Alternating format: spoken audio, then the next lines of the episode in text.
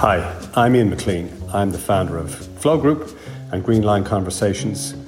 And this podcast has grown out of the chaos that's been thrust upon us. During the podcast, I'm going to try and share with you the best of 25 years of helping corporate organizations deal and cope with change. So, as you're out there, busy making sense of it all, trying to cope, and maybe in some cases trying to rebuild your organizations, I'm hoping that some of this can be of some assistance. We'll keep it deliberately short because I know you're busy. Let's dive in. In previous episodes, we've concentrated on the need to be calm as a leader, to help to shape the story in your communication for others, and also to stay as connected as we can to our people and to our clients. This week, we're going to focus on a critical ingredient of leadership that of the need to be clear, crisp, and decisive in our communication. To do this, I'm going to share an extract from a live webinar that I was involved in this week. I hope it's going to be useful to you. Enjoy. This whole idea of being clear and clarity. People out there are drowning. They're drowning in uncertainty.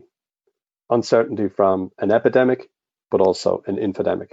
And they're absolutely overloaded. And when people are drowning, they reach out for whatever they can find.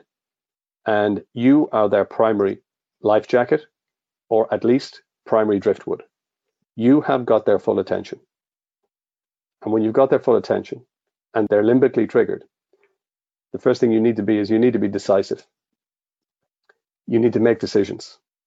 Make decisions, make the call, take action, and do it quickly. Because that's what people expect. They don't want to be hanging on. It's only prolonging the pain.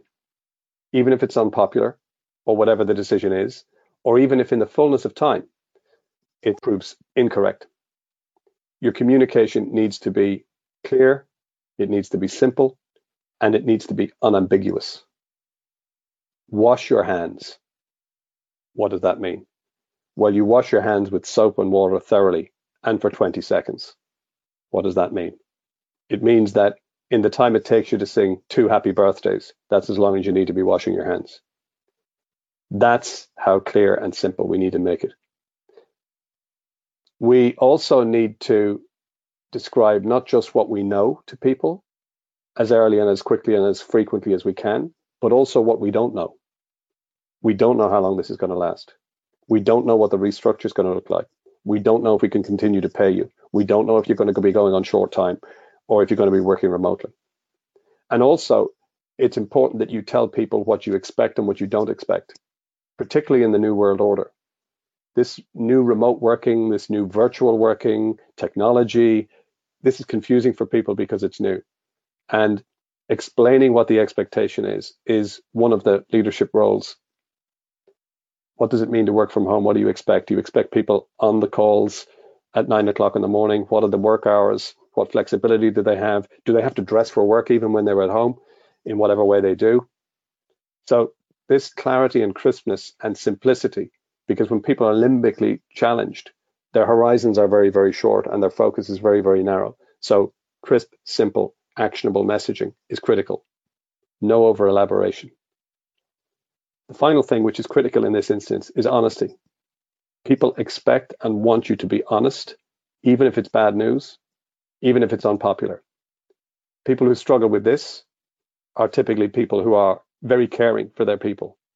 This whole idea is that we have a tendency, people who are more democratic in their style, to want to sugarcoat things, to try to shield people from pain. This is not the time to do this.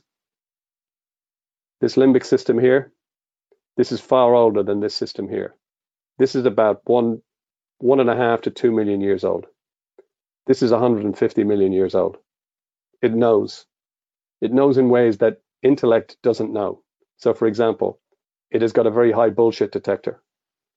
It is trawling to find out if you can be trusted, if you're friend or foe. It's binary. And if what you're saying is not grounded in some reality, people realize the realities. So they don't buy the bullshit. You have examples of this in America, where you've got a president who's saying, it's all under control. We'll be out by Easter. And then on the other side, you've got a governor who's saying it's not just bad news today, it's terrible news. From a leadership perspective, one of those is going to emerge with a far more intact reputation than the other. You can't blow an uncertain trumpet, so we need to be direct and crisp and clear. And when the building's on fire, people don't need you canvassing opinion on how they feel about heat. So I really hope that you enjoyed that.